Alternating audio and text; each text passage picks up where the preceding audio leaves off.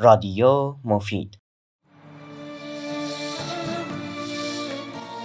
خوش اومدیم به پنجمین قسمت از پادکست محرم. در این برنامه صحبتی داریم با حجت الاسلام مهریزی پژوهشگر و استاد حوزه و دانشگاه.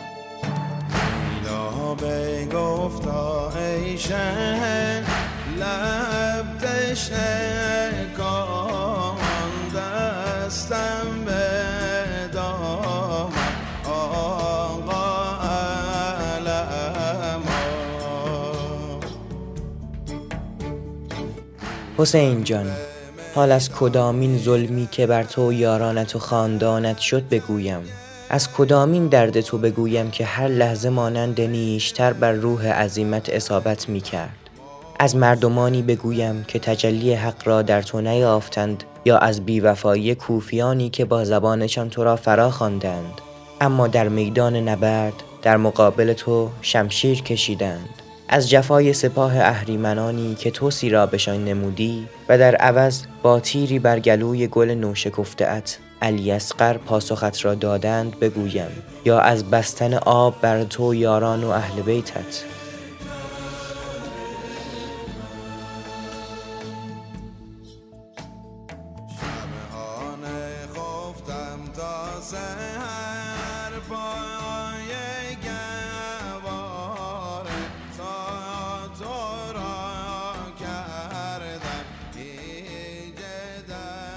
آقای مهریزی به نظر شما از مهمترین درس های آشورا و حرکت امام حسین به چه مواردی میشه اشاره کرد؟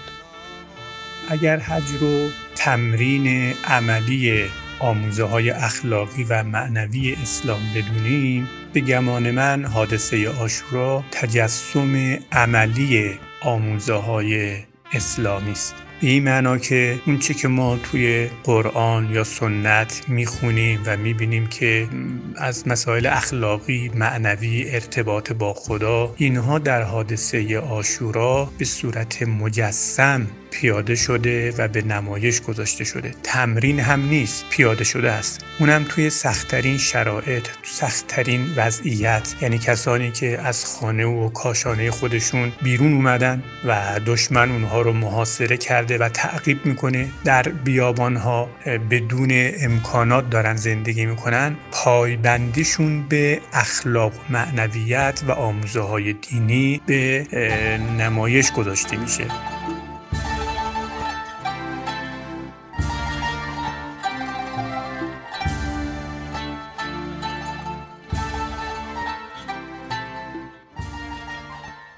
من یه نمونه رو ذکر می‌کنم. توی یکی از این منزلگاه هایی که امام حسین به سمت کوفه حرکت می‌کردن خبر شهادت مسلم به رسید. به ایشون پیشنهاد کردن که حالا که وضع کوفه مناسب نیست نماینده شما رو به شهادت رسوندن یه منطقه هست اینجا امنه و ما آشنا داریم می‌تونیم بریم اونجا. یه جمله امام حسین فرمود حالا یه نمونه است که انا لا نقدر علل انصراف ما نمی‌تونیم از این راهی که داریم میریم برگردیم. فان بیننا و بین القوم عهدا و میثاقا من با اینا پیمان بستم تعهد دادم. اونا منو دعوت کردن و منم قبول کردم که به دعوت اونها پاسخ بدم. این یعنی تجسم عملی. عهد و پیمان یکی از اصول اساسی انسانی و دینیه. قرآن در آیات زیادی نسبت به وفای به وعد و وفای به عهد تأکید کرده. امام حسین این رو تو سختترین شرایط موقعی که جان خودش و دوستانش در خطره خانوادش در خطر قرار دارن از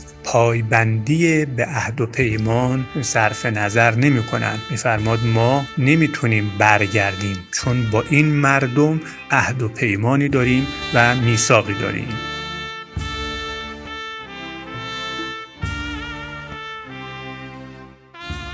مانده از روزه و از هیئت و از مجلس و از سینه زنی. آمدم کنج اتاقم به دلم پرچم مشکی زده و شال عزایم به کف و دست به دامان تو گشتم.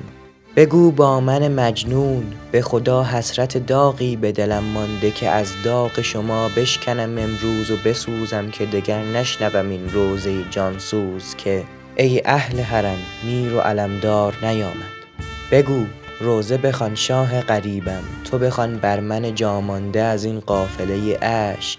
عجب مجلس گرمی شده اینجا همین کنج اتاقم که به جز من و به جز روزه ارباب کسی نیست تو انگار که عالم همه جمعند همینجا. و انگار که این پنجره و فرش و در و ساعت و دیوار گرفتند دم حضرت ارباب.